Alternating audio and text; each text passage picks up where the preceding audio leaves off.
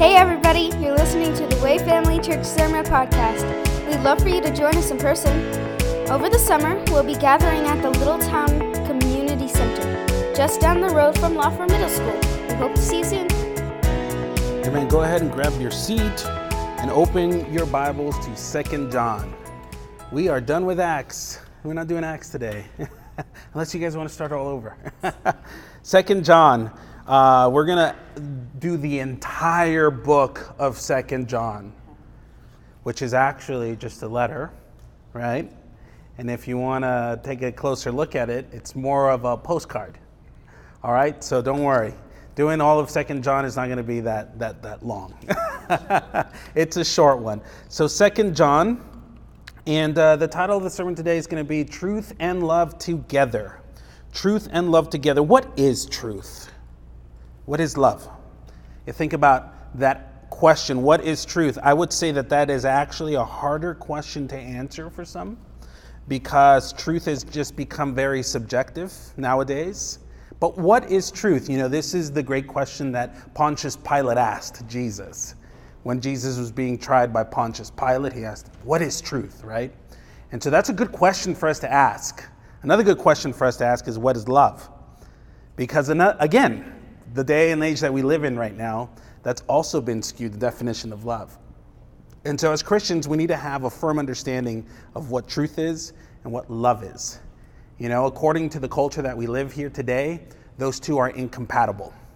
If you think about what it means to be truthful or honest and what it means to love someone else, if you, if you kind of just look at it through the lens of the world, it almost seems that the loving thing to do is sometimes lie to someone, right? Like, for example, if, uh, if the, someone just looks hideous in that dress, you know, the, you, would, you would say that the, the, the nice and loving thing to do is to say, You look nice. But would that be honest? Would that be truthful? No. And therefore, that is not loving, right? So even though you intend to be loving, you're being hateful in a sense, dishonest. And so, truth and love go together according to the Christian worldview, according to the Word of God, according to the Scripture. Now, it's kind of hard to put that together really on a day-to-day base. But this is why second john is so important because this is what he brings in. This is what we're going to talk about today. This is what we're going to dive into. But first i want to share a quote from from uh, eddie cantor. He's a he was a comedian in the 50s some of you guys might know who the guy was. I looked him up briefly. But he said something that i thought was interesting. He said truth or tact Tact is to be agreeable, right? To be kind in a sense. So, truth or tact, you have to choose. Most times, they're not compatible. Hmm. Kind of like that example. You know, if you want to be truthful sometimes, uh, it's like almost like truth is hard. You know that quote, you can't handle the truth because it's ugly sometimes. You know, like because you don't want to say it, because you don't want to go there. And so what you do is you kind of sweep it under the rug because your intention is to be kind and loving. But see, being kind and being loving is not even the same thing. Yeah, they go hand in hand. It's kind of like joyfulness and happiness, but it's different. So, you see how sometimes truth can be in odds with love? Again, depending on how we define these words. And then here's uh, a, a, a counselor who was a psychologist. His name is Alfred Adler. He says this. The truth is a terrible weapon of aggression.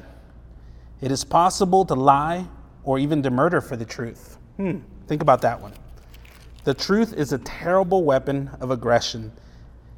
It is possible to lie or even to murder for the truth. Some people will do whatever it takes to get to the bottom of the truth, right? And some people will do whatever it takes to hide the truth, to keep it buried under the ground hmm, interesting. And so, what truth can do sometimes, it can bring out the worst of us, can it not? And so, maybe this is why John's bringing it up.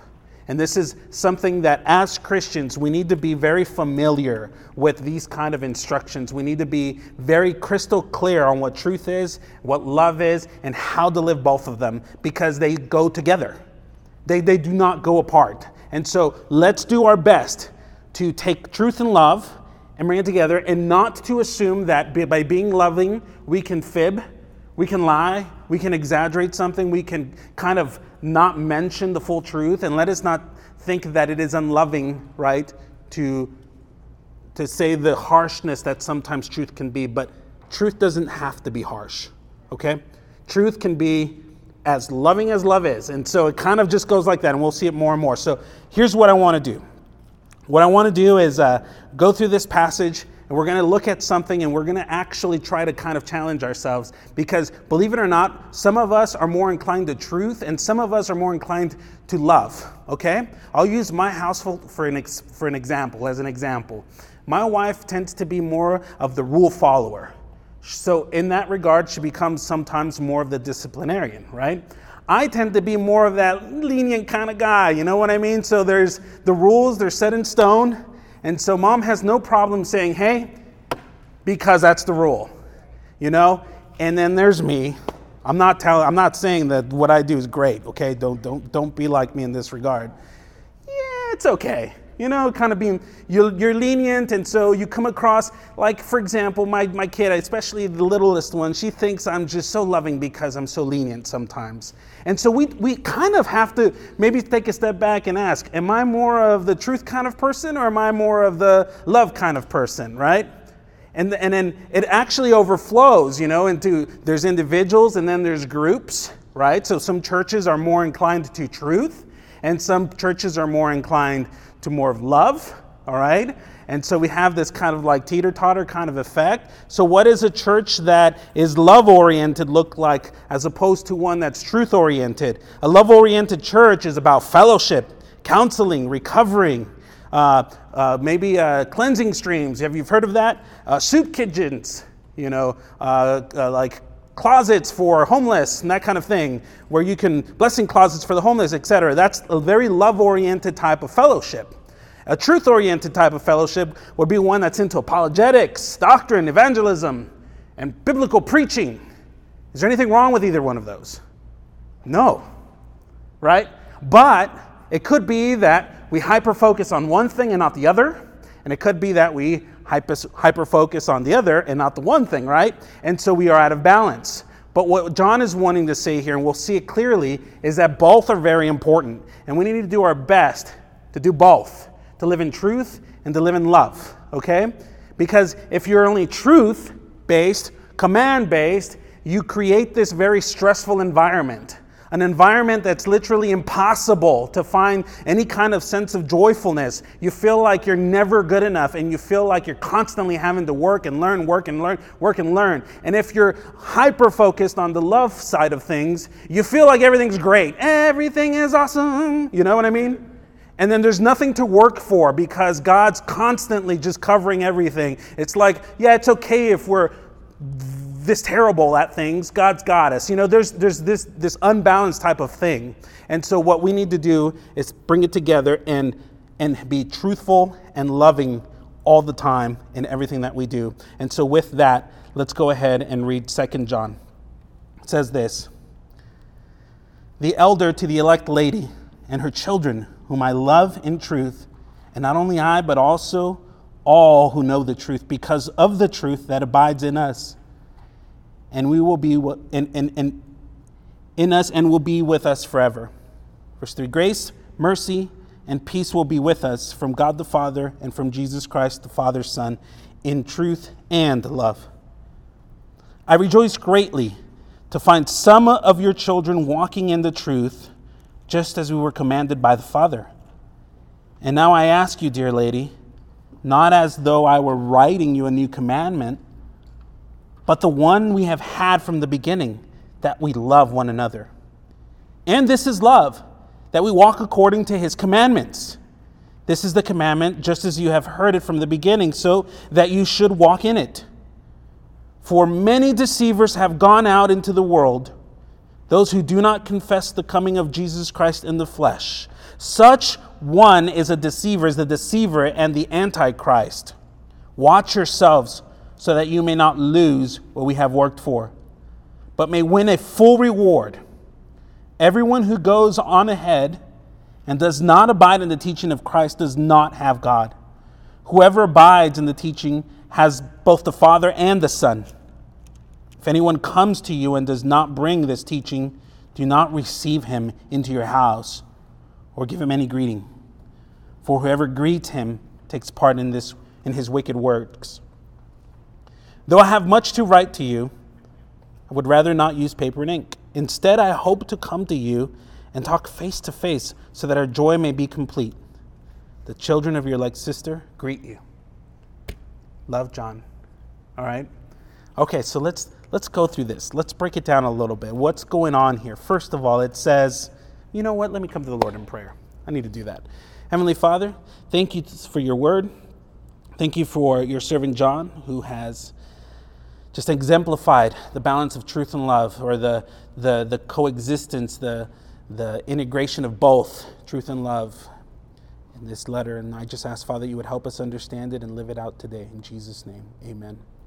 And so we have the first thing here, verse 1 the elder to the elect lady and her children. What? What is that? Who is that? who is the elder and who is this lady and who are her kids? All right, let's talk about that for a little bit. First of all, the elder. Who are we talking about that, uh, here? We're talking about John, the son of Zebedee, the brother of James, who was killed by the sword by Herod, the disciple of Jesus, all right, the one whom Christ loved, the one who authored the Gospel of John.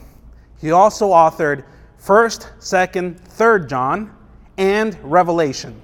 This is the elder that we're talking about. Why is he referring to himself as an elder? Well, because that's actually kind of appropriate. Two reasons. One, as an apostle, he actually had the responsibilities of an elder of the church. What is an elder of a church? It's someone who keeps the flock, you know, from falling. It's a teacher, someone who keeps leaders accountable. It's someone who's after the well-being of the flock, okay? Someone who's able to teach, someone who's able to care for, someone who's able to instruct, someone who's really out for the congregation. That's an elder. And not only that, but he, at this time, he's also very old. Did you know that uh, someone who's really old is an elder? All right. He is, uh, this, this, this letter is written in the last part of the first century, so it's, he's probably in his 90s when he's writing this. John is. Did you know that he was the last living apostle? He's the one who outlived everyone else, and he actually lived to a very old age. John did. And so we have all this beautiful wisdom from John, and this is one who walked with the Lord, right? Like he knew Jesus face to face, and so everything about him is about Christ. And he learned to love you know, the way that Christ loves us. And he understood this. And I would imagine that this was probably John's highlight right? Because of the language that he uses constantly. It's to love one another, to love one another as Christ loved us. Christ loved us. This is constantly the message that we hear from John. This is the elder. And who is he writing to? The elect lady and her children, whom I love in truth. Not only I, but also who know the truth because of the truth that it abides in us and, we will, and, we, and will be with us forever. Now, this is interesting. We're have, it almost sounds like a love letter, doesn't it? Who is this elect lady? Well, it could be that it's a local congregation. This elect lady, what does it mean to be elect? It means to be chosen, to be of the family of Christ, okay? Lady. Did you know that the church, the name for church is ecclesia, which is a feminine uh, noun? And so the church was often referred to as a lady or as a woman or as a bride right? Or as Eve. And so there's different passages, especially from John. And so we kind of gather this from his authorship that he is most likely referring to the church. All right, so the elect lady is the church. And who are her children? The congregants. Do you see that? Now, some people argue that the reason why John used this language was really because of the persecution of the church, that this was kind of like alias, code name. That may or may not be the case. That's just a theory. Or it could be that he's literally talking to a lady, okay, and her children. Regardless, the message for us is the same. Regardless of who he's addressing this, we, this is still for us. This is still for us to understand because if you are elect, that means that you are part of the body of Christ. That means that you are Christian. That means that you're part of the church. Okay, so this applies to all of us, regardless of who it actually is written to. But I'm convinced that he is writing to a church. Why am I convinced? Because at the very last verse, verse 13, it says, The children of your elect sister greet you. All right? that's very much church language. All right, he's saying your, your sister greets you, church sister, kind of like that. So I'm kind, I'm really convinced that he's talking to a church. So this is where we are. And he says, "Whom I love in truth," and that's important because he's just saying "whom I love." If he said "whom I love," it'd be very weird. It'd be that that'd be a love letter right there. But he says "whom I love in truth." That means Jesus. What is truth? Going back to the question, Jesus is truth. The Word is truth. The Word of God is truth, right? He loves this congregation through Jesus, by Jesus, all right? And he says, Not only I, but also all who know Jesus, who know the truth, because of the truth, we can say because of Jesus, that abides in us and will be with us forever, all right? And so this is just a greeting, guys. We're only at the greeting for uh, right now. And then he says, Grace, mercy, and peace will be with us from Jesus, or from God the Father, and from Jesus Christ, the Father's Son in truth and love. This screening is very important because of what he goes into. And so he's saying it's important for us to love one another both in truth and in love. We see here that the apostle is suggesting that the both are not at odds. In fact, they're complementary, okay? So let's keep going. Walking in truth and love. And so as we go through this, I want to point out three different things. Uh, one, that walking in truth and love is first and foremost a command from God.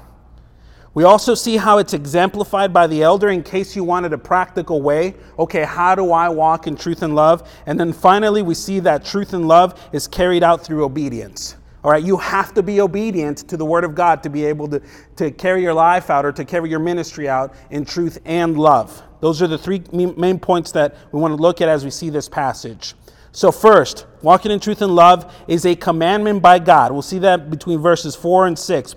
So, walking in truth, it says, I rejoice greatly to find some, not all, it says some of you or some of your children walking in the truth. That means that some of the people who declares themselves to be Christians are walking in the truth. They're actually abiding in the Word of God and they're living it out. Not all, okay? And that's very important for us to recognize because He will address the others but some of them are walking in truth, just as you were commanded by the Father. There it is.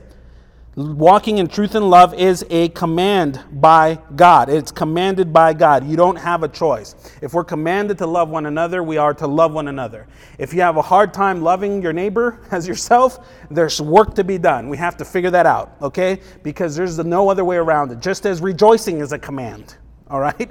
That means we have to rejoice, we have to love one another, and then there's other things that we're commanded. So it is commanded by the Father, verse 5. And now I ask you, dear lady, lady, not as though I were writing you a new commandment, this is not new news, but one that we have, have found from the beginning, that we love one another. Now, he's actually talking about when Jesus said in John 15 12, he wrote it. Jesus says this This is my commandment, that you love one another as I have loved you as I have loved you. You know, we see references of this kind of love throughout the scripture. For husbands, we see that we ought to love our wives the way Christ loves the church. You know, we see that, you know, that, that we need to care for one another. We need to have compassion. We need to be selfless for the sake of one another. And this is what he's saying is that, hey, you guys are walking in truth, but you need to walk in love as well. Hmm, maybe the people that he interacted with kind of triggered this. Maybe they're the ones who inspired him to write this letter to that congregation. Maybe he saw that some people were really, really heavily into the truth, right? Which is a good thing. You can't, you can't point your finger and say that's awful, but maybe they lacked something, and maybe that was love. And so he says that the, this is the command from the beginning that we ought to love one another. And, and then he defines love in verse 6. He says, And this is love, that we walk according to his commandments says, This is the commandment, just as you have heard from the beginning, so that you should walk in it. Okay, so this is what he's saying. We need to follow the commandments, stick to the truth, and then love. And this is love that you follow the commandments. And so if you follow the commandments, that means that you're being loving to one another. And if you're being loving to one another, then you're following the commandments. So you see how important it is and so it's walking according to God's commandments, loving one another, and so on and so forth. So if you're walking according to the commandments, that means that you're diving into God's word and you're understanding what it means to be a Christian. What it means to be a Christian is to love, have love for one another. In fact, we see that we will Christ says you will know that they will know that they are my disciples, that you are my disciples by the way you love one another. All right? And so you see how it works? So we have truth and love not at odds but they're complementary. They're important. They're, in fact, they're pivotal for the Christian life. This is what John is saying. And then the next thing we see is that how, how John exemplifies this. And so let's look how, how he himself exemplifies love. Notice in verse 4, he says, I rejoice greatly to find some of you walking in children just as you were commanded by the Father. And then in verse 5, he says, And now I ask you, dear lady. Is, is, is John coming out and saying, Hey, you guys are terrible. You guys are wrong. You guys need to be more loving. No. He's saying, Now I ask you, dear lady. You know, there's a lot of language of just compassion and kindness and love. He's very gentle there. Do you see that? The way he's communicating, he's exemplifying exactly what he's saying. And so we ought to also exemplify that. Now, I love what uh, Proverbs 15:1 says. A soft answer turns away wrath, but a harsh word stirs up anger. And so we see this exemplified by John that he's using kind words, gentle words, because you're more inclined to hear that. You know, like if I approach you and if I'm trying to tell you something in a loving way, like for example, hey, you got a little snot on your face, you know, just for the sake of example. You know, that's that's like, oh, okay, thank you, you know. Instead of, oh, you got boogers on your face, you know, that's not loving. All right, so there's a way to talk people, there's a way to confront people too. And there could be that someone is just in the wrong, someone's out of line. And so, how do you do that? You confront them with love and kindness. Why? Because it's not about what you can gain. And this is what we see from John. He's not after self gain here. There's nothing that he's gaining from this. He wants them to love one another. It's for their good, right? And so when we confront someone who's out of bounds, who's out of the truth, right, we want to confront them in love. Why? Because it's good for them ultimately not because you're trying to get something out of it. And so you confront them in a way that's understandable, that's kind, that's loving, that's compassion, compassionate, okay? And that's just not like, because how many times, I mean, for those of us who are married, for those who have, who have friends, for those of us who have any, any kind of relationship with anybody, there are moments where our friends or our partners or our, our spouses say things at us that is just completely ineffective, right? Because of how they say it right? And so this is what John is exemplifying it. And then what I love about how he's exemplifying is in, in verse 7, the tune changes. We have this lovey dovey letter, and then it's like, ah, wait a minute, what are we going to talk about now? Because John loves this congregation, because he loves the church, he's going to warn them about something. He has a concern, and because he loves them, he wants them to be aware of that concern. Remember that, hey, they're kind of out of bounds, we need to get them back in there? John's about to express that to this church. He's about to tell them a pretty hard thing but he's going to tell them in a way that makes sense. It's loving, it's kind, and it makes you want to respond. So, what is he going to say to them? So, he exemplifies this by just telling them outright this is the truth. I love you, so I'm going to tell you the truth. Okay? And it says in verse 7 For many deceivers have gone out in the world, those who do not confess the coming of Jesus Christ in the flesh. Such one is a deceiver and the Antichrist. Whoa, okay, hold on. We just changed tunes here. This is a whole different song, it seems like, right? Like at first it was really encouraging, was great, and now he's warning us that there are deceivers out there. What is this? What is a deceiver? Those are people who deny the coming of the Messiah in the flesh. People who said, yeah, Jesus didn't really actually come. Or God really didn't actually take on flesh. It's a great story and it's more of an allegory or whatnot, but that never actually happened. Do you know what that means if that never actually happened? That means that we never had our, our, our sins atoned for. And so that's actually a really big deal that, that Christ came in the flesh. And so this is what John is addressing. He's like, hey, yes, he did. Guess what? I walked with him. I talked with him. I learned from him. I saw him. This John was the only one who was there when Jesus was crucified all right? And he's the one who also witnessed him resurrected in, in the flesh. And so John knows truth. And when you know truth, and when you know that you saw what you saw, there's nothing that's going to hold you back from that, right? We saw that with those, those guards that were guarding the tomb, remember in Easter? You know, like some of them just they, they, couldn't, they couldn't believe what they saw. Like they're witnessing this resurrected body, this resurrected Jesus, right? And, and then they're being bribed to suppress this. No, this is the truth. Do not allow yourselves to be deceived. Yes, Jesus took on flesh. And yes, it's important. And this is why I'm telling you, is because I love you. Because if you reject this, then you're missing it. You're missing the gospel. And I don't want you to miss the gospel, is what John's saying. I want you to have it. I want you to have that salvation that, that Christ provided. Like that wasn't an easy debt to pay. Do you see that? Don't make little of what, what Christ has done. Yes, he came in the flesh. Yes, he died for you. Do not be deceived. He says one of these, these, these deceivers, these people who speak like this, he calls them the Antichrist. This is language you're going to hear in Revelation. All right? Again, authored by John. What is the Antichrist or what is an Antichrist? It's someone who denies the fully human and fully divine nature of Jesus and instead teaches a false Jesus. is not just someone who denies it, but someone who teaches against it. Okay? That's a dangerous person. It's one thing to, to think something, it's another thing to, to say it, to preach it, to teach it. Right? And so, this is the warning, this is the concern that John has for the people. And so, he says in verse 8 Watch yourselves so that you may not lose what we have worked for, but that you may win a full reward. What is he saying here?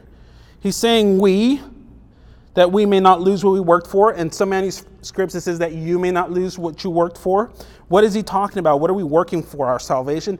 No, that's not what John is implying. We're not, he's not implying that we worked for our salvation. What he's saying is that the apostles, the church leaders, the disciples, the elders of the church, they have worked to establish churches. They have worked to evangelize and to bring people to the understanding of Christ is. So don't let these deceivers take away what you have worked for, is what he's saying, what we have worked for so hard, but that we may win the full reward. So he, again, he's not suggesting that we achieve our own salvation, but instead that we should be witnesses to the work of salvation, and that's life eternal with Christ. That's the full reward. Let's, he doesn't want them to miss out on that. This is, do you see this expression of love? Do you see that? And he's, what is he, what is he doing in love? He's speaking truth. He's saying, hey, this is the reality. Don't be deceived by it. And so it says in verse 9, and, and guys, this one, whew, this one's interesting. He says, everyone who goes on ahead and does not abide in the teaching of Christ goes on ahead. Some translation says, and anyone who progresses. That is progressive language, all right? So anyone who is progressive and does not abide in the teaching of Christ, they, they are not of the Father.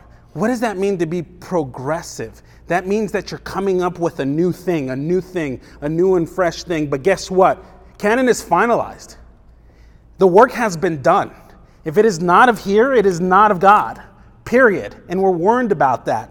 And he says, those who be careful for those who are progressive. And then I'm thinking, wow, this word is so true for now. By the way, I want you guys to know that I planned this before the beginning of the year to do this right after Acts, okay? And I almost changed my mind about it. I just said, you know what, let's just stick to the plan. Sandy's like, just stick to the plan. Who knows? God may have a word. And here it is. And then just recently, I come across this video by some guy. Unfortunately, he has the same name I do. His name is Brandon Roberts, I believe. And he says, Did you know that Jesus helped his friend come out? Meaning, like, come out, like as, as, in, as in that kind of stuff? Yeah, exactly. And, and I'm thinking, what, what passage is he going to use to argue that? And I'm listening, like, what on earth is he going to say? He says, Did you know that Jesus helped his friend come out? In the gospel, we see that his friend Lazarus was bound, and he says, Lazarus, come out. I'm thinking, that's not what that's about. That is so progressive that it totally misses the point. We're talking about resurrection, we're not talking about anything else there. And so we can't progress the message into anything else because that's unbiblical. Do you see what happens? That person does not abide in the word, obviously, because if he, that person abided in the word, they would know that that's what that passage is not about, and it's totally about resurrection and the power that Christ has and the compassion that he has for his friends, right? This is a problem to progress in a way that's outside of the Word of God. And this is the warning that John has for his people, for his friends, for those whom he loves in truth in Christ Jesus. And so it says, Everyone who progresses, who go on, goes ahead and does not abide in the teaching of Christ does not have God. Whoever abides in the teaching has both the Father and the Son. If anyone comes to you and does not bring this teaching, do not receive him in your house or give him any greeting for whoever greets him takes part of this wicked place. So, what does that mean? So, if someone's not a believer in Jesus, does that mean you don't say hi to them? I mean, is that what this is saying? Well, no, that's not what it means because how could you know that, right? If someone's an unbeliever, that doesn't mean that you don't give them a greeting. This greeting that we're talking about is, is more than that. It's, it's, um, it, it's, to, uh, it's to involve an extended hospitality. So an extended hospitality that would create an impression that you approve of that or that you endorse it, but not just someone who believes differently. So if you have a friend, a family member who perhaps just has a different religion or a different doctrine, let's say, or a different theology, that doesn't mean that you give them you don't give them a greeting. But what it's saying is these people who teach false doctrine, you don't take those in. So there's a time where yes, we need to love one another, right? And there's a time, like for example, this pulpit. The only reason why I'm up here today is to proclaim the Word of God and not my own teachings, not my own philosophies, but what the Word says, okay? That's the whole purpose of me standing here. And anybody who comes up here and teaches otherwise is a false teacher right if we open if we if we're te- if we're taught something that's not biblical that's who you do not bring in that's where you draw the line. When someone is teaching, you say no. If someone's proclaiming something, you say no. So it doesn't mean that you can't say hello, all right? But it does mean that you guard what you bring in, right? You guard what you allow to teach. And so finally, we see this farewell address or, or this uh, final greetings. And it says this Though I have much to write to you, I would rather not use paper and ink. Instead, I hope to come to you and talk to you face to face so that our joy may be complete. The children of your like sister greet you. And I like to say, love, John. right? So do you see this? Do you see this? How, how truth and love, it's very important. It needs to happen together. And so, what are our takeaways? The first one is that real Christianity involves love. All right? If you're not a loving person and you call yourself a Christian, we got some work to do. All right? That doesn't mean that love comes instinctively and natural. That's something that we work towards, okay? We have to learn to love one another. That is a pretty much uh, requirement for every Christian is that you love. So real Christianity involves love. Christian means to be Christ-like. Did you know that? John 13, 34 through 35 says, A new commandment I give to you that you love one another just as I have loved you, says Jesus you also are to love one another. So if you are a Christian, if you are like Jesus, you have to love the way Jesus has. By this, it says, All people will know that you are my disciples if you have love for one another. All right? And so that question is, well, then, what is love? How do I know if I have love for one another? 1 Corinthians 13, 4 through 8. You've seen this before. Love is patient. Are you patient with people? Hmm. Love is kind. Are you kind to people? It does not envy or boast. It is not arrogant. Ooh. It's not rude. It does not insist in its own way. It is not irritable or resentful. Hmm. This is just a good litmus test right here. Like, is this me in any way? Am I being loving or am I not? Verse 6 It does not rejoice at wrongdoing but rejoices with the truth. Hmm, we have to know the truth. And that's what brings us rejoicing, right? Love rejoices with what is true. Seven, love bears all things. It believes all things, hopes all things, it endures all things, and then we see that it never ends. So I, there is not a point where you can say, Yeah, I'm, not, I'm out, I'm done. No, that's not loving. All right? So, real Christianity involves love. Got it? Second takeaway real Christianity involves truth. Well, obviously, right? so it involves truth. What is truth? Truth is what is real. That's the best definition you can give a child. What is truth? Truth is literally what is real. All right? Not what's made up, not it's what's, what's perceived. It is what it is. Whether you like it or not, truth stands. It is not subjective, it is objective. It is just what it's real. John 17, 17 says this Sanctify them in the truth. Your word is truth. God's word is truth. This is real. This is it. This is the fundamental principles of moral and ethics here in the United States. Everything began here. This is how we know right from wrong because of this. And so if you say something is right, but the Bible says that it's wrong, guess what? You're wrong, and this is right. And so, this is how we find out what truth is. It's all written here, and I'm going to be honest with you. It doesn't care about your feelings, all right? It just is. Blue is blue, regardless of whether you want it to be purple. It just is. All right? That's the way truth works. Now, does that mean that we have to be mean and hostile? No, let's go back to this letter, right? We need to be kind, we need to be loving. See how truth can sometimes be kind of aggressive? But a Christian brings it in, ties it together, and makes it sweet and it's good. This is how relationships last forever. This is how spouses do well with one another with truth and love. No lying, no making up things, no softening things up. You know, I want to say this to this day, I don't think my wife has ever lied to me. I really don't.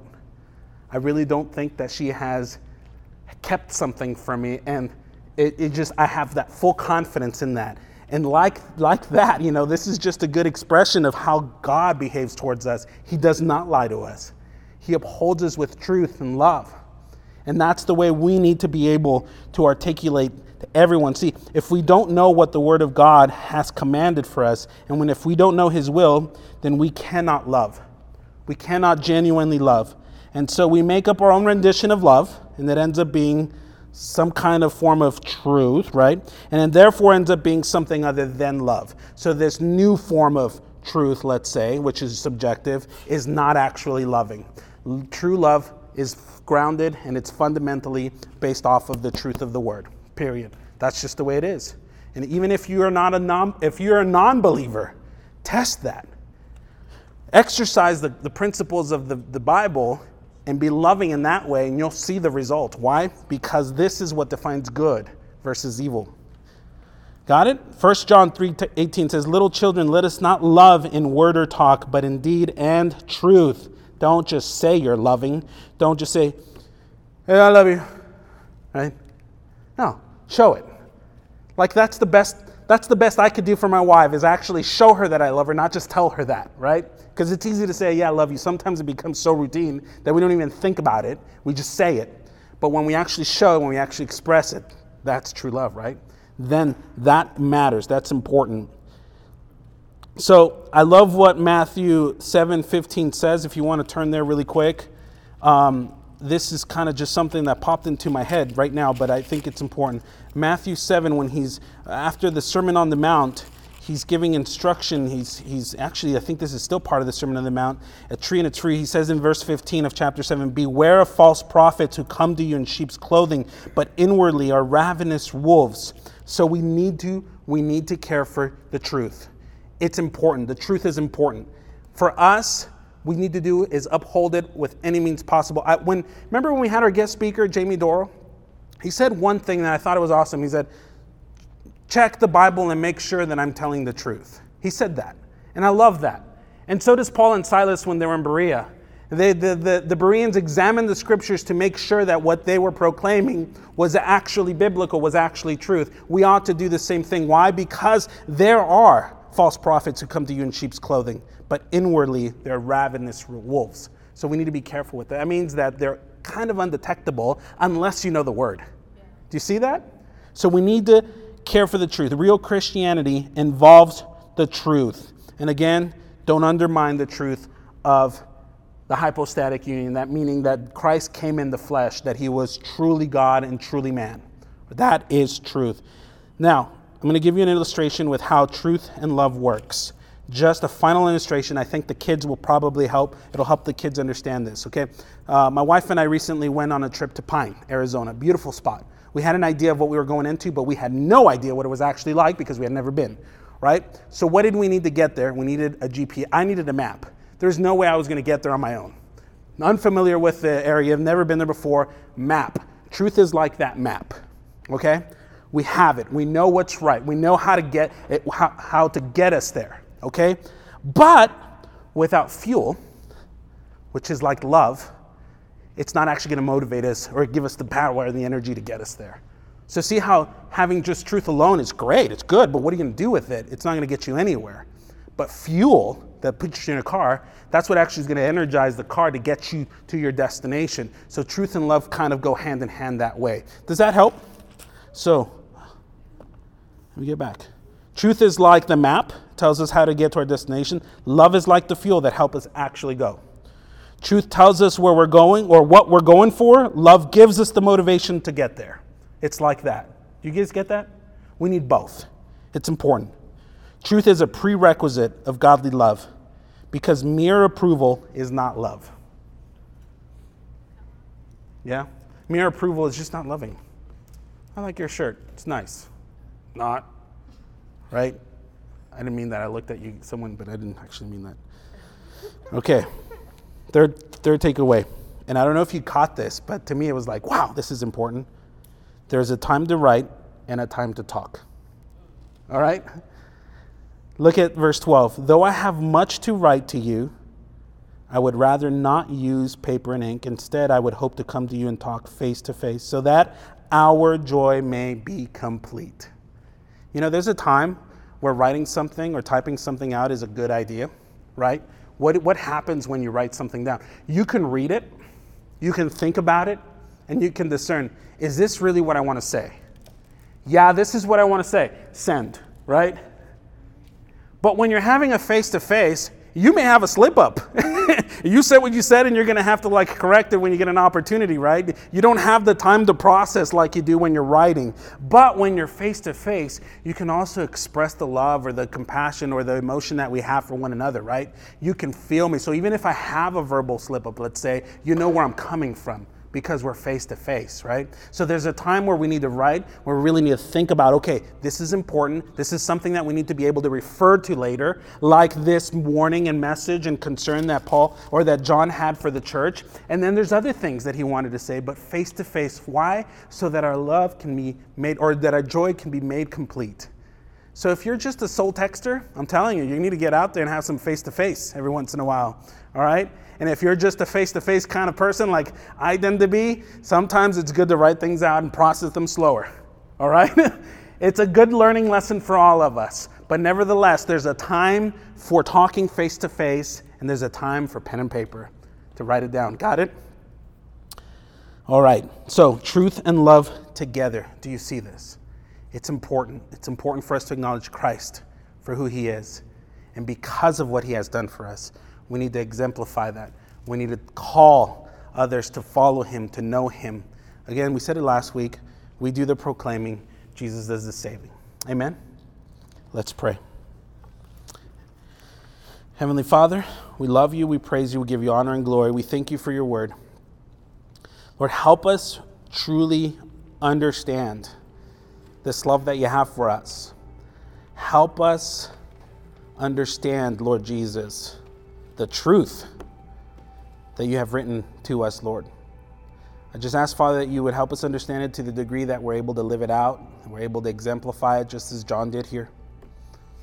And Lord, that we're not um, too careful or too worried to just soften up the edges and not actually speak truth to one another, but that we would do it boldly, but in a loving and caring way. Why? Because you love us and because we love one another not because we're trying to gain something, not because we're trying to get anything out of anybody, but because we truly love one another. Help us be like that, Lord. Help us not be deceived by false teachers. Help us, Lord Jesus, be well grounded in your word that we would know it. Thank you for opportunities like this where we're able to dive into your word and really just glean from it, learn from it. We love and we praise you in Jesus' mighty name. Amen.